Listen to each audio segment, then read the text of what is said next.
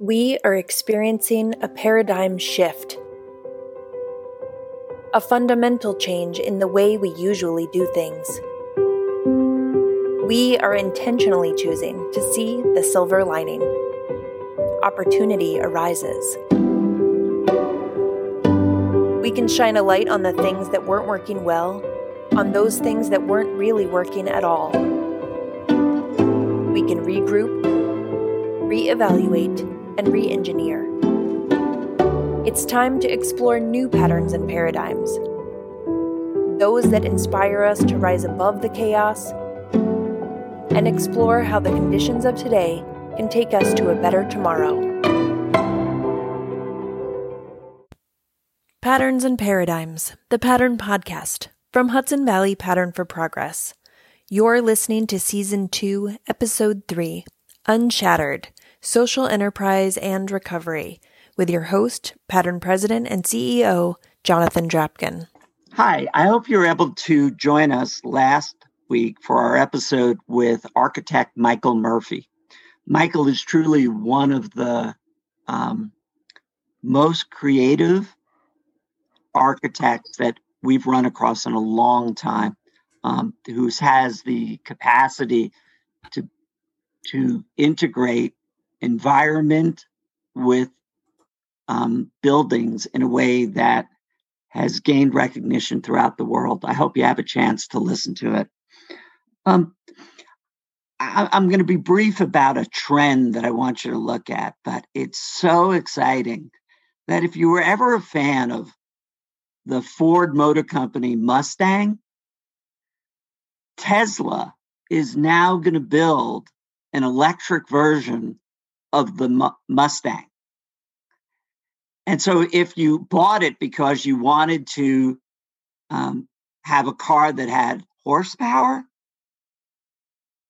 if you've ever driven a Tesla, this is going to. So they were previewing this for a group of people, and the reaction, the list of people who owned high end automobiles. Um, but this is uh, actually, I think it sells, it's going to be sold for just over 40,000 with a $7500 rebate from the federal government making the cost about 32,000.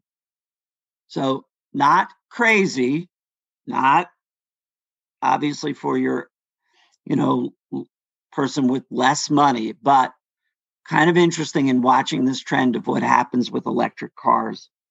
Um, please remember to subscribe to us at Apple or wherever you find your podcasts. And other than that, Joe Czajka, what's up, Joe? I thought this week we'd head to the Governor Cuomo's State of the State, and uh, there was a lot on housing. Absolutely. So, as you said, last week the governor released his State of the State, and he did a little different this year. It was in a series of of uh, three or four different press conferences. And so part four of the State of the State included language on how to ensure access to affordable housing. And as you know, as a past secretary of HUD, housing is very near and dear to the governor's heart. So I wanted to cover a couple of highlights very quickly from the governor. And we'll start off by saying we're entering now the fourth year of a five year housing plan that he had set forth in 2018 the plan had promised 100,000 preserved and new affordable housing units and 6,000 supportive housing units. To date, well, the state's about 66,500 with 2,100 new supportive units with another 5,000 in the pipeline. So doing very, very well. Right on right on target. The governor's four proposals for housing in 2021. We're going to run through those pretty quickly mortgage relief for homeowners and assistance for renters, moratorium on foreclosures, now set until May and proposed to be extended through the end of 2021, moratorium on evictions through May, and a ban on fees for missed or late payments to the property owners. The renters are actually going to be able to use their security deposits for immediate payment and then repay those deposits over time. Again, these are proposed for 2021. Number two, investment in supportive housing. He wants to create an additional 20,000 units over the next 15 years. That's a pretty big target, but I got a feeling they're going to be able to do that. Number three, expand access to the state of New York Mortgage Agency, otherwise known as SONYMA. In an effort to combat discriminatory lending practices and build wealth in historically redlined communities, neighborhoods of color, and low income households, they want to expand SONYMA, essentially reducing the barriers to entry for homeowners. They want to increase a program that's called the Down, down Payment Assistance Program from $3,000 to $7,500. They want to expand the number of lenders that can actually use SONYMA products by adding more small banks, credit unions, and an entity or entities that are called Community Development Finance Institutions, otherwise known as CDFIs, and they're primarily in business to uh, um, to serve people in um, in in low income communities. Authorizing SONYMA to offer temporary loan modifications so borrowers can stay in their home homes during these uh, these times of crisis. That's that's the last part of his SONYMA proposal. Opening other pathways to home ownership. That's his fourth component of housing. Launch the Give Us Credit program, and that has five pieces. He wants to target borrowers with non traditional or fluctuating sources of income, allow financial support for family members and friends, allow borrowers to rely on non traditional sources and various layers of down payment assistance, makes it easier for applicants to overcome past financial hardships to qualify, and reward borrowers who demonstrate a, so- a strong alternative credit history. That about wraps up his four elements of proposals for 2021 in housing.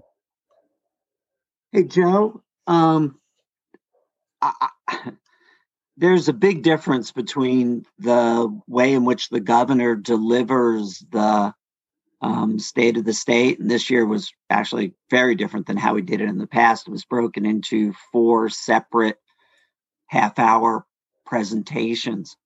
Um, but then there's the 330 page written version, which you and I and the staff at Pattern always actually read the entire document. Are you satisfied with what you read? You know, all these elements, these sound like they came from actually the written document. And was there anything that you were hoping for, or do you think that these are actually heading us in the right direction in, in New York's housing crisis? I think they are heading you know they're they're pushing us in the right direction. Uh, clearly, over the last three years, there's been uh, gr- great advancement in housing. Has there been enough? No, there hasn't. But it does come down to to to a critical element of who's going to pay for it.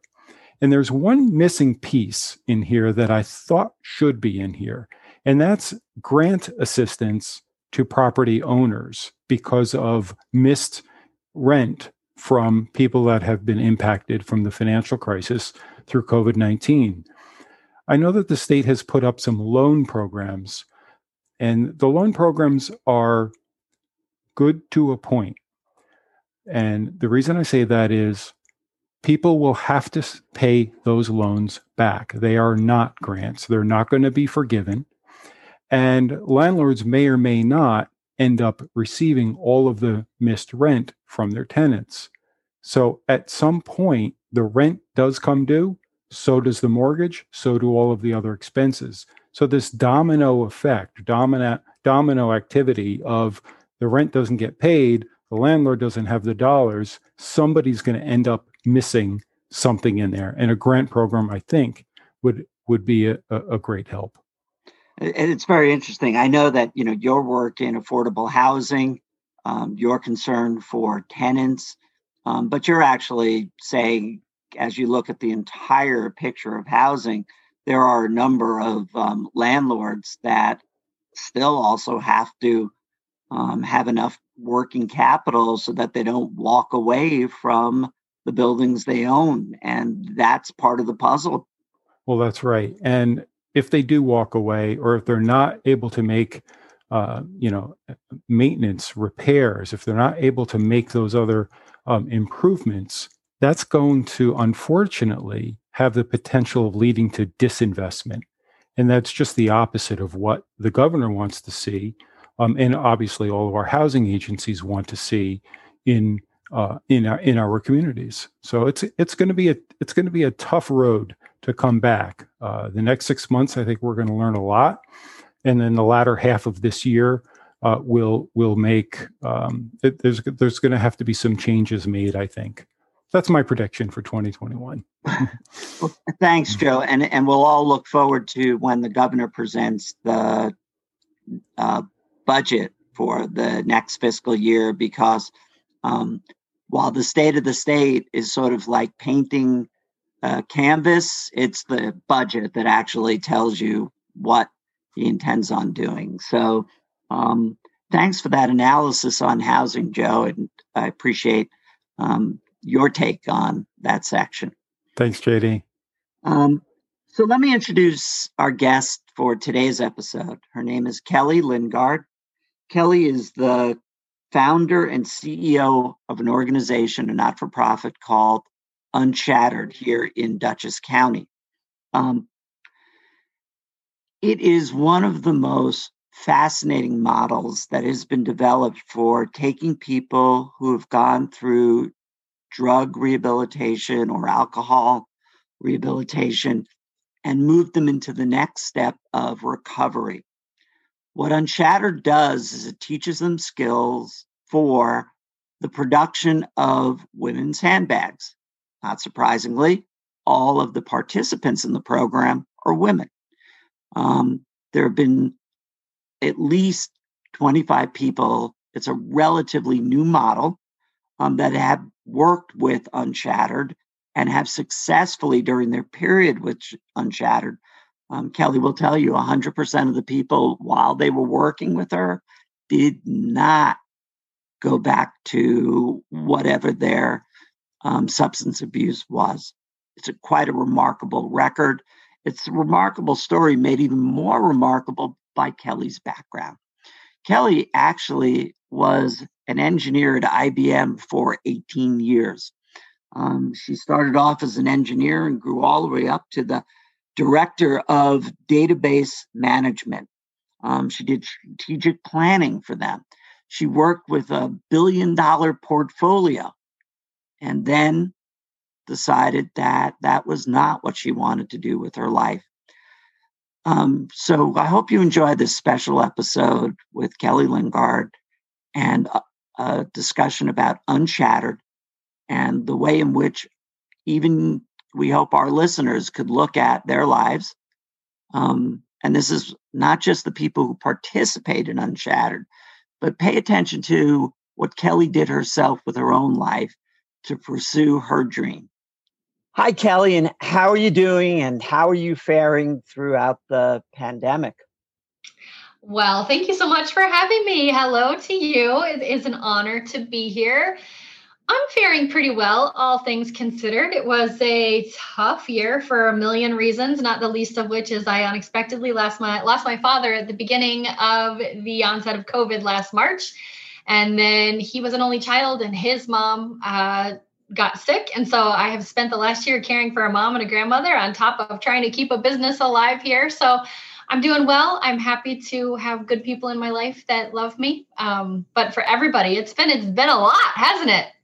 It sure has. I keep saying it's like concentric circles until that keep coming in on you and then that circle is people you know very closely and it's it seems that it's only a matter of time but let's let's just leave that aside for the next 40 or 45 minutes and let's talk about this really fantastic program you've developed called unshattered so tell me a bit about its mission and what is it?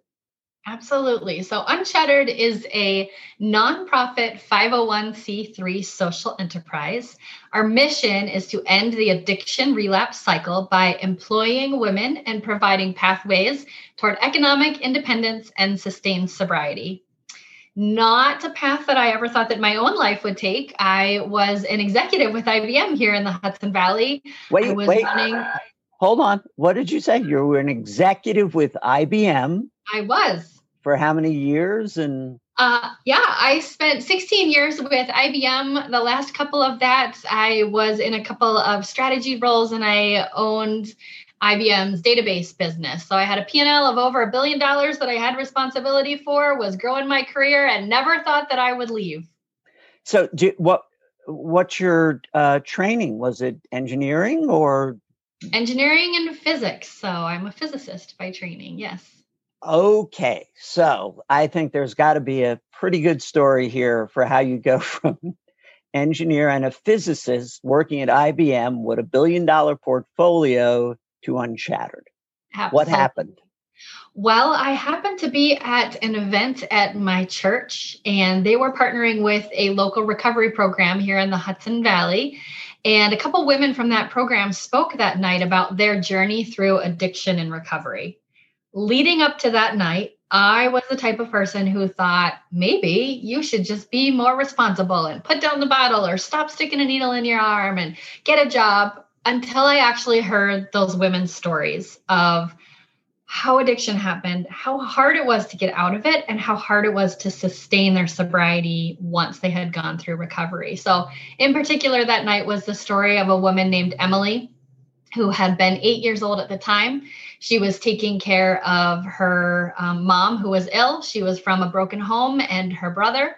And at eight years old, a 15 year old neighbor thought it would be funny to get an eight year old high fast forward 10 years later her addiction escalates and she's a homeless iv drug user that started at eight years old. And i just thought wait a minute what? I had no idea how young it started for most people. Even my team right now the average age of use is about 11 years old. I have one that started at five at the hands of a father. Um, and all of them would tell you that the substance abuse wasn't the problem. It was the solution to a different problem. It just turned out to be a really bad solution. Uh, so I got involved with that program, fell in love with the work that they were doing and the journey that these women were on of getting to sobriety. But as I watched people step back out into society, in a lot of cases, they didn't have job skills. Uh, a lot of cases, they didn't have an education. But most importantly, they didn't have a safe community to go back home to. The relapse rate is really high. Um, depends on the substance you're talking about, but arguably between 60 and 80% of people that achieve recovery relapse. And particularly in this opioid epidemic, that relapse often is death. And it just seems like a bad plan for us to cycle people through relapse program until that's the natural outcome. And I really believe that there was a way to change course for women and tap into their natural skill sets and help them thrive and survive in sobriety. So eh, eh, you, but when you started working with that program, were you still at IBM or were? Yep, I was. So I somehow I did it nights and weekends for a couple of years, just getting it off the ground. In the very beginning, I just thought I was providing job skills training. So helping them um, have a path where they had someone that could speak well of them and say that they showed up on time and they did hard work and they were learning leadership skills. But when you started watching women make these handbags, um, we'll talk about this, but they're all out of thrown away, discarded materials, turn that literal trash into something beautiful that a consumer wants that moment where they sold a product that somebody wanted because they made something beautiful and useful turned out to be life changing for them. And I just saw this switch go on of potential and possibility and meaning. And we just needed the right pathway. So even if we got them job skills, and even if we got them an employer, the only place where they had any kind of relationships was back where they had been using. And it just doesn't work. As much as you desire to go home and stay sober this time, it's a recipe for relapse. And so I realized that we didn't just have to solve the employability problem. We actually had to provide the job, we had to provide transportation, we had to have a connection to housing.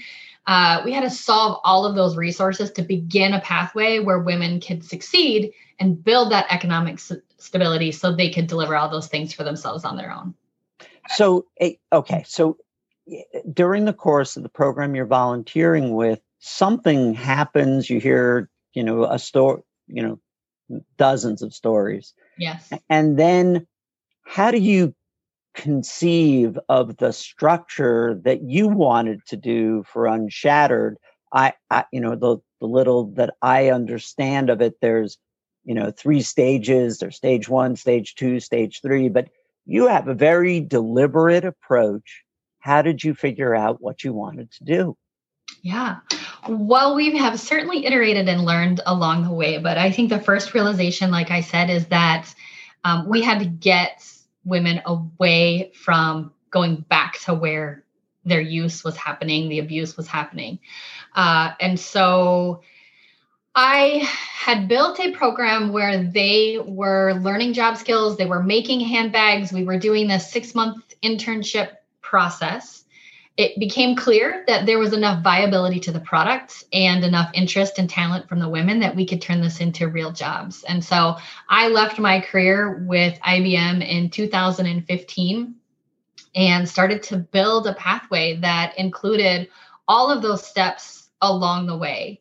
Uh, people often ask, why in the world were you making handbags? How did you get there? Uh, first, I always have to confess that I have loved handbags since I was a child. I go to the store to visit the handbags in the same way that people might go to the zoo to visit the animals. so I've always loved a well designed bag. Um, and then I had, after my grandfather passed away, I had his suede coat and it hung in a closet for a long, long time until, I mean, it was the seams were ripped out. It was too big for me. It was just going to stay in the closet, but it was special and I would never get rid of it until one day I got brave enough to cut out the good pieces of the suede sew them back together into a tote bag and have something that was meaningful and useful at the same time. And so I thought, I'm sure we could get people to donate some old leather coats. We could recover some fabric from companies that are throwing it out. I'm sure we can find a few pieces. I knew how to sew. My mom taught me growing up. And those were the components, but it just took off like wildfire beyond, even beyond my wildest dreams of what we were capable of doing um, together with these women. So as as I understand it, stage one is in recovery at one of your the residential programs that are partners of yours. So mm-hmm. how does someone go from how do you find the women that are then part of Unshattered? Yes. Well, obviously, I do not have a background in social work or in addiction recovery. And so it's very important to partner with organizations that know how to bring people out of addiction, to do the detox, to get them back on their feet, to rebuild the health and psychology around sobriety, right? So we lean on those partners to help women get to sobriety. Our job is to step in and build that pathway. I like to say that we pave the road between sobriety and long term success. So we partner with recovery programs around the country uh, most of them are 12 month programs. That tends to work the best, a 12 month residential program. And then offering a woman an opportunity to come in. So, so for the local one that we work with, we will start training them while they're still a student in the program. Um, but for some of them, we will bring them to Unshattered after they complete their program. They start with a 10 week training program where we're just teaching them how to be an employee uh, that took me a long time to figure out is that in a lot of cases, not only have women not held a job themselves before, uh, but often they didn't have parents that were coming and going to work each day. So they they lived in some chaos that they just never learned those principles of employment and employability that that's where we have to start to teach them that part. And then at the end of 10 weeks we kind of treat them like an entrepreneur that if they are doing the right work with the right attitude and um, contributing their max to the team they're eligible to create employment for themselves to come into full-time employment with unshattered. So are you also then helping them find uh, shelter uh, residential? Is there is that a component of Unshattered, or it's just something that you will assist them in, and you're really the employer side of this? Yes. So we partner with one of the local recovery programs who has a transitional program. So they can stay in that while they're a trainee, they stay in that program as no at no cost.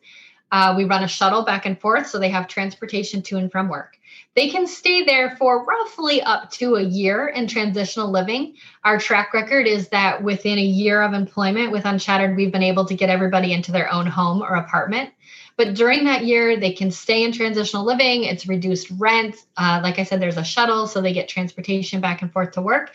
And then we're working with partners in the community to help find them lower cost apartments or people that have a room to rent. Or uh, right now, we have a few of them that are roommates renting a, a great house near our location as well.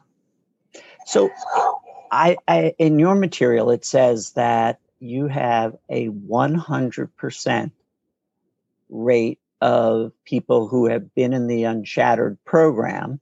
That doesn't necessarily mean those who are coming out of uh, recovery, but once they're in your program, they remain uh, sober. And if, if do I have that right, or we like to say that we have seen 100% of our employees continue to choose sobriety. So we don't track after they have left us. In some cases, they will leave and they'll choose to go back home. It's kind of proof of our model that if you choose to do that, we think your risk of relapse is really, really high. But we've had a 100% success rate, every single one of our employees in our going on five years of providing full time employment for women in recovery. We've seen every single one of those choose sobriety during their time with us. And what's the what's the give us a couple examples? Are the longest couple of years that people have been with you, or yeah, we um, we have several that have been there going on about three years. Wow! Uh, one of them, incredible success story. Amanda was a heroin addict, many many years, several relapses in her history, uh, incarcerated, homeless um, you know, all kinds of tough circumstances and choices in her life, and came through our partnership with Hoving Home and has been with us. Gosh, I think over three years for her now. She has been promoted several times. She is our um, product manager and creative lead. She last spring completed uh, the Leadership Dutchess class with the Chamber of Commerce. In September, she started her college education uh, she's built a relationship back with her young kids. She has a son of her own, so she has her own apartment uh, with her son that she's able to support, and just has been an incredible success story. She's spoken um, in New York City at the Business Council of New York State. She's spoken at the White House about her story. She's spoken on podcasts. Just really unbelievable to watch her thrive and grow and be an incredible example for the rest of the team. It's, it's a fabulous story. So, in thinking of your model, which has been um, finding a, a, the next step from recovery is then finding a job and supportive environment. Have you looked at other programs, or is this? Have you ever thought this is um, this this model could be improved I know you have big dreams about how it can be enlarged, but ha- is there anything other people that you, other programs, because you've done so well at this, that you've said, hey, you know, I'm watching those people, if only they would understand. So have you gone to speak to other recovery programs? Have other recovery programs come to visit you? Yeah, absolutely. Well, first of all, we don't have it all figured out. And in fact, I just got off a leadership meeting with my team, and the message was like, you're here because I expect you to make mistakes in your work. We're learning. Our job is to always be on the bleeding edge of how we can improve and how we can serve better and how we can get more educated in the work that we're doing and improve what we offer and offer it to more women. Um, but we have been recognized for the work that we are doing. We were invited to the White House a couple of years ago alongside Facebook, Google, Amazon, Walgreens, Red Cross, and Little Tiny Unshattered to be recognized for our creative and effective work in fighting the opioid crisis.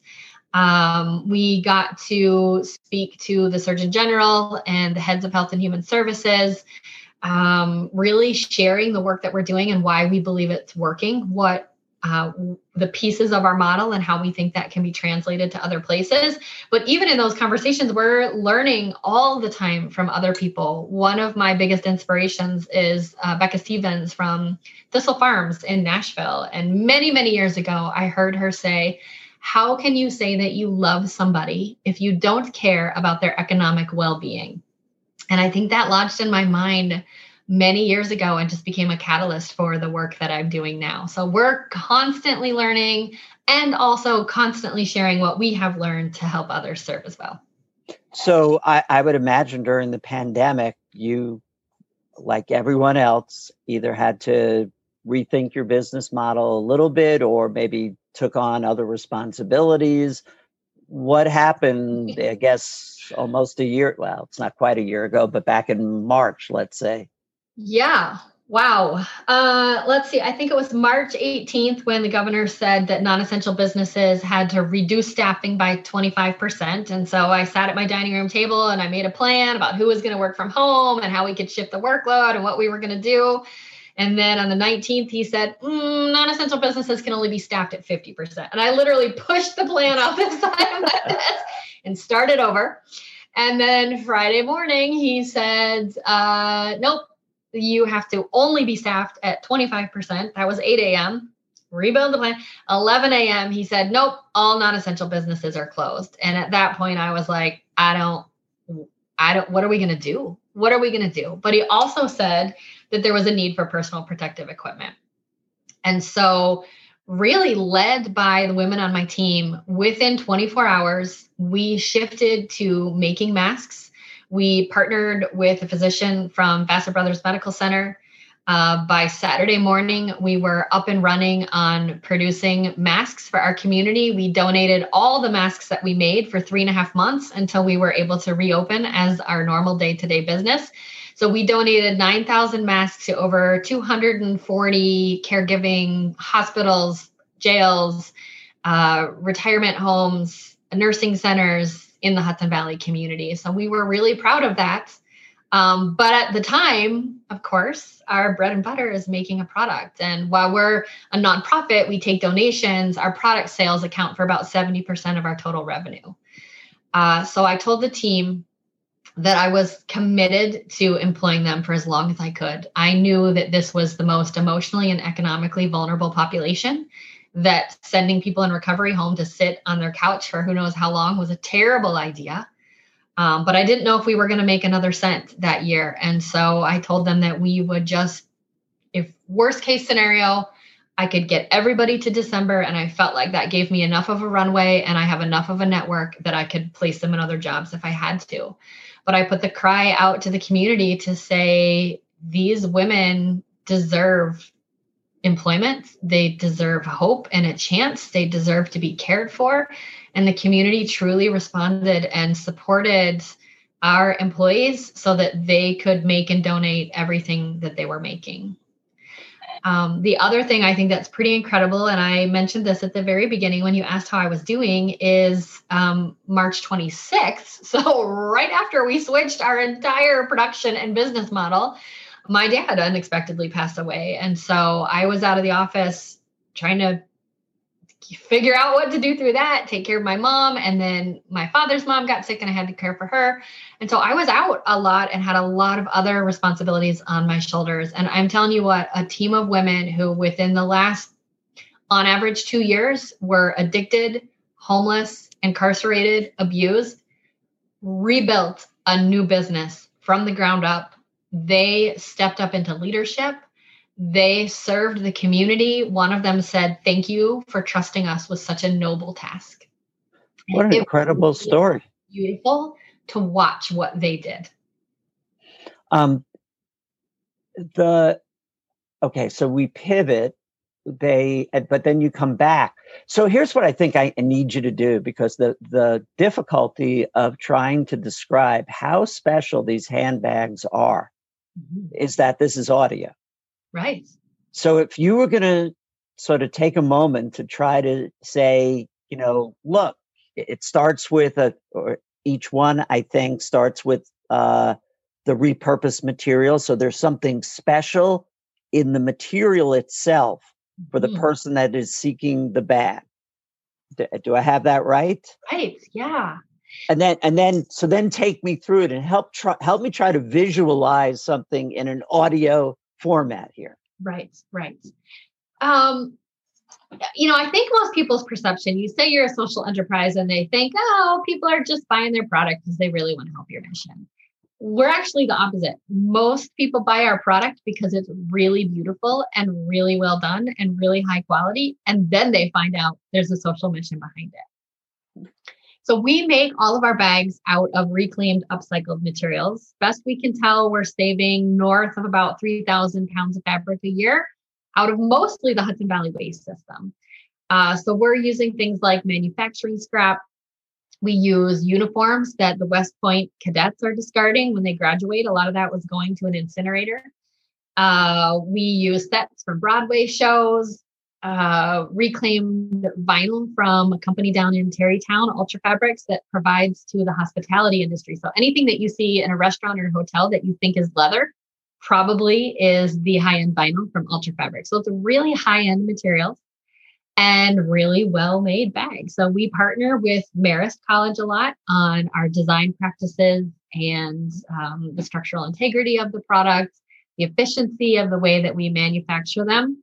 And we do everything from totes to really gorgeous handbags uh, or uh, like clutches or wristlets we do men's bags. We do wallets for men. We do uh, like travel bags or laptop bags out of the retired U.S. Army battle uniform. We do toiletry kits.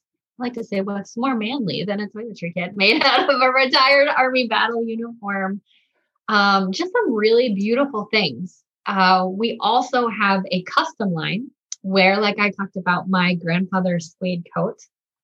We take a family heirloom and we'll turn that into a gorgeous bag. Occasionally we do pillows too, but um, just really beautiful bags made from anything from a wedding gown to uh, we've used Scottish kilts, heirloom kilts from a family that belonged to a great grandmother. We have used school uniforms, really amazing, your kids' sports uniforms, a lot of things that you're just never going to get rid of. Leather coats. Um, one of everybody says, What's the strangest thing you've made a bag out of? Well, one day I walked into the office and on our custom shelf, there was a pair of old running shoes. And I said to the team, What are you doing with those? And they said, Oh, they belong to somebody's father. He passed away. And, uh, you know, these were really special. And the kids wanted to have a toiletry kit made out of them. I was like, I don't, I don't think we can do that. And they're like, Oh, no, no, don't worry. We got it. And they did. They took the upper piece off the shoe, took it off the sole, reconfigured it into a really gorgeous toiletry kit for one of the sons. It was just amazing. And there's something really interesting that happens through that process. Uh, here's an example there were two women that their father was in the Navy and he had uh, died in an accident, a boating accident, when they were, I believe, three and seven, they were young in any case, they had one of his Navy uniforms that they brought in for us to make a really gorgeous handbag out of his uniform. But in the process of working through that design with our team, they started to tell stories about their father. And the whole time it was like, well, I never heard that story about him. I didn't know that about him. I didn't remember that. And that happens all the time that that tactile experience of handling a piece of your family history reimagining with our team how you might configure that into something new and beautiful and useful just unearths these stories and moments for a family that's pretty fun to participate. So we do that both virtually. You can do a virtual appointment and mail us uh, your heirloom piece, or you can do that one on one with our designers as well. So they partner with you in the design and they get to say, wait, could you do a little bit of this or a little bit of that? And they add to it. Yeah. So, for example, often when we make, if you've maybe lost a spouse or something, and we'll make a bag out of maybe a husband's leather coat, uh, we like to keep a pocket maybe on the back of the handbag that maybe your phone could drop in there, but you you can still put your hand where your loved one's hand was. So it seems not even a pandemic can slow you down. You um, so tell me a bit about your vision.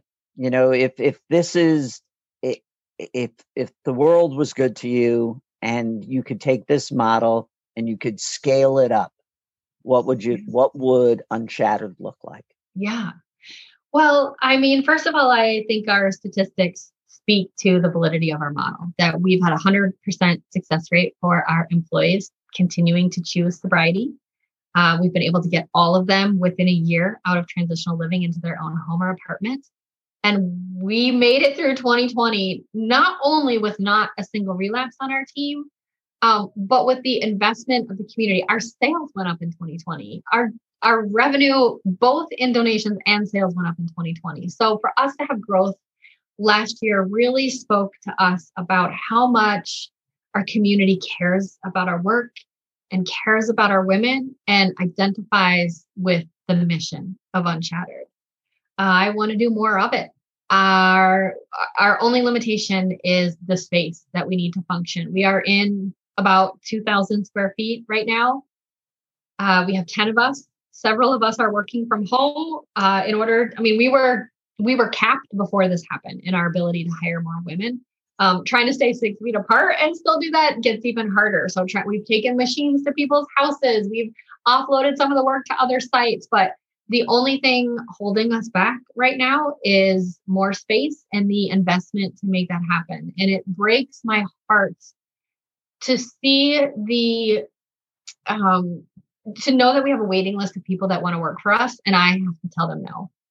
I had a woman a few years ago that we hired, Brenda, who uh, had lived in Los Angeles and spent all of her um, 35 years of her adult life uh, incarcerated and using and homeless and prostituting. And when she completed her 10 week training program and I offered her full time employment, she she teared up when I offered it to her gratefully accepted and then turned around and started to walk back to her space on the production floor and she got halfway through and she stopped and she just started sobbing and she said i'm never going to have to sleep behind a trash can again i'm never going to have to sell my body in order to eat again and, and to know that we're like that's what we're solving and yet to know that i have women that that's probably their next best alternative save for me offering them employment breaks my heart to know that I literally don't have physical space for them. So,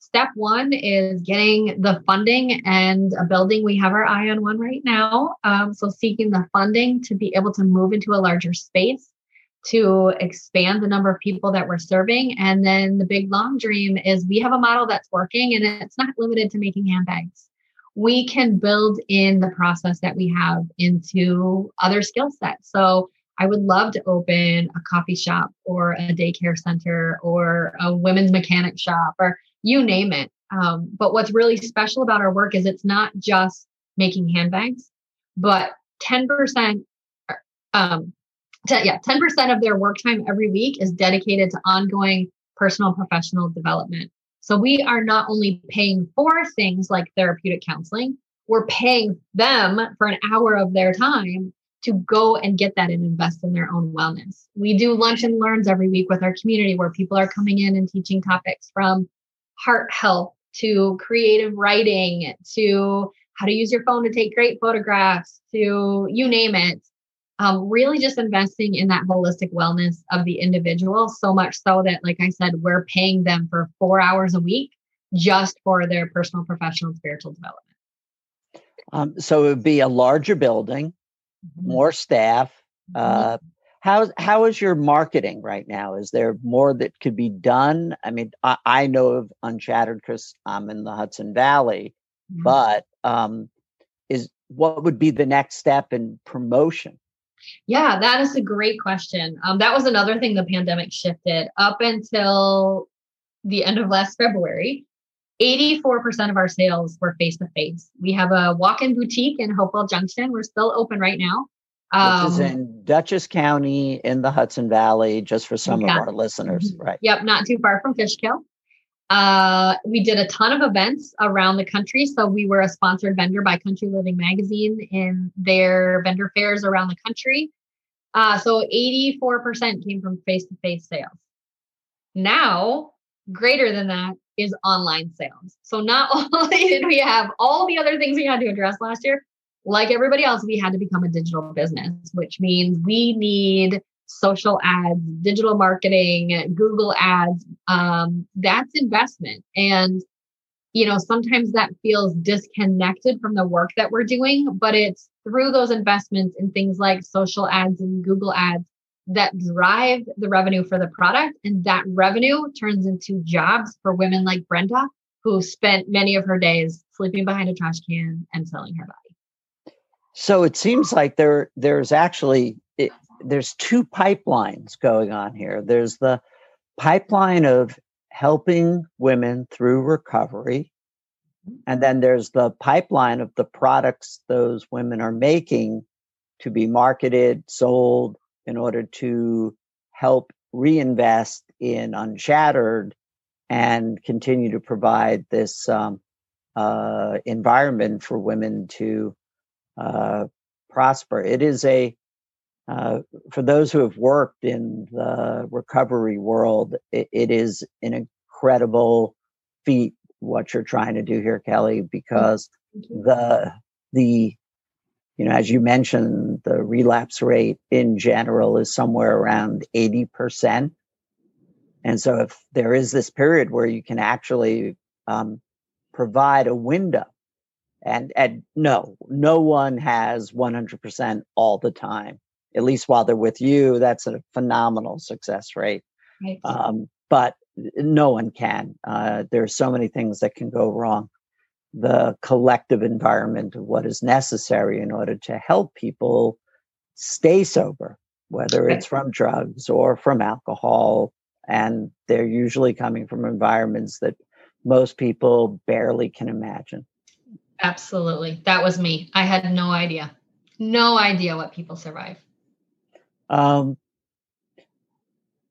what else would you want people to know about un, Unshattered? You know, so we've talked about how it came, you know, your background being an IBM engineer, which mm-hmm. I can't think of a more disconnected uh, uh, transition.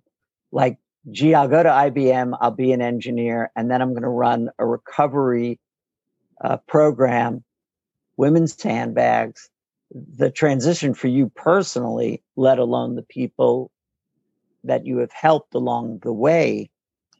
Um, what else should people know about Unshattered? Yeah, well, first it seems obvious that there is a huge disconnect there. But what I bring that I think is valuable and makes us succeed is that I'm very good at seeing patterns.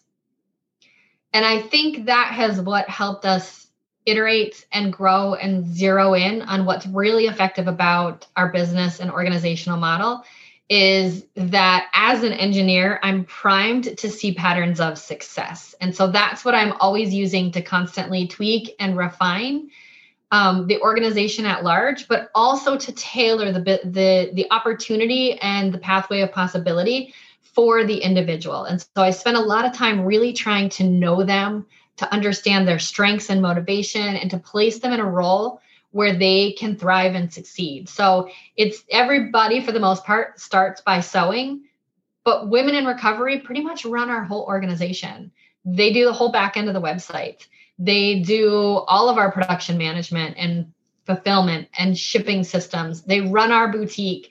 They they design the product. They handle our external relationships. So it's that bigger pathway that I'm trying to create for them to really succeed in a career, not just learn how to sew. Right. And it's because I can see pattern in the way that they communicate and the way that they use words that tells me how they think about the world. Um, what types of things they tend to succeed at gives me a way of making them really successful. I want to stay stay with that just for a couple of minutes here because this is a show about how do we get from the combination of a pandemic, economic disruption, social unrest to a better place. Mm. And the pivot that, you know, became such a, a overused word in 2020, but the pivot you made, you know, talking about yourself and your own experience is something that we're going to need a lot of people to do, whether they're, it doesn't matter what field they're in, education, technology. We are going to need a lot of creativity.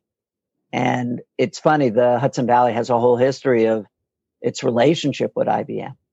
And, you know, many people tell the story of how IBM was much larger and then it downsized and it left, you know, cities like Poughkeepsie and Kingston in significant um, uh, decline. Um, and yet you were a current IBMer who saw something very different in mm-hmm. the world and went for it. What would you tell uh, someone in college right now who is struggling to say, I, I, I don't know what to do. My world just got completely upended. And yet you you did something truly remarkable in the sense of how you move from the safety of let's say a large employer that you had an established career with and mm-hmm. said I'll I'll take a chance and we need to that entrepreneurial spirit in your case you invested that spirit in the notion of helping people in um, recovery but what would you tell college students? Because that that the essence of what you did is something that is critical that we instill in people all over the place in mm-hmm. many sectors coming out of the pandemic. Yeah. Um I think as much as my passion is creating opportunity and success for women who are in recovery. I'm just as passionate about changing people's minds in the same way that mine was changed. Um, before I had that encounter with Emily and the women who shared their stories at my church that night, if you would have asked me if I would have hired somebody in recovery, I probably would have told you no because I was just so uneducated.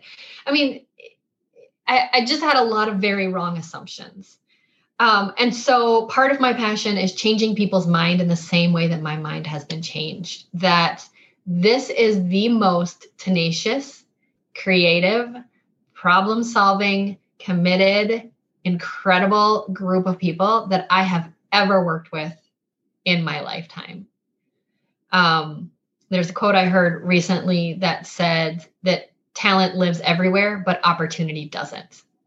And and overlooking an entire population because poor poor opportunity in their life led to poor choice led to poor outcome the talent is still there. In fact it's been exercised. Maybe just not in the right context but if that can be redirected um, in fact the surgeon general himself has a brother who struggled with addiction and incarceration. Um, but he, one of the things we learned from him was that people in recovery are actually the most reliable workforce because the rhythm and the community of work is so important to their recovery that they miss fewer days of work than any other population. And I find that to be true. I mean, I have to force my team to take sick days and vacation. And you certainly would not expect that. Um, the other thing I would say to a college student is, uh, uh, well, I guess first to that point is that your passion of of a business, of building a product, of whatever, doesn't have to be separate from serving people who need an opportunity. Those can be the same thing. Um, and also a quote by Cornel West that I love that says, "Never forget that justice is what love looks like in public." And so just treating people and employees and family and friends and the stranger who's in line of you in front in front of you at the grocery store and just the people that we're encountering. You want to have justice? Start with the guy who's driving you crazy because he cut you off in the parking lot, right? it looks like love.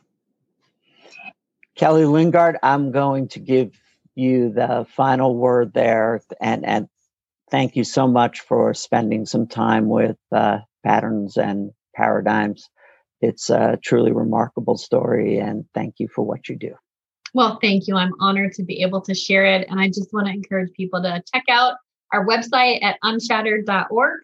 Uh, we're just about to publish our annual report with all kinds of great stories and achievements for the past year. So sign up. You can go to our website. You'll get a little pop up for our email list as well and to follow us on social media at Unshattered NY on Instagram, Twitter, and Facebook so you can hear our stories and see our latest amazing products. And if people or were so moved, other than to just purchase or get involved in the actual acquisition of a handbag, is there other ways that they can support or contribute to Unshattered? Do you accept donations? We absolutely do. You can donate at unshattered.org slash donate. That is huge for us to help us grow and create more jobs. Uh, so we're always grateful for that financial support as well. Thanks, Kelly. Thank you for your time. Thank you. Thank you for tuning in to Patterns and Paradigms, the Pattern Podcast. For more information about this episode, visit our website, patternforprogress.org forward slash podcast.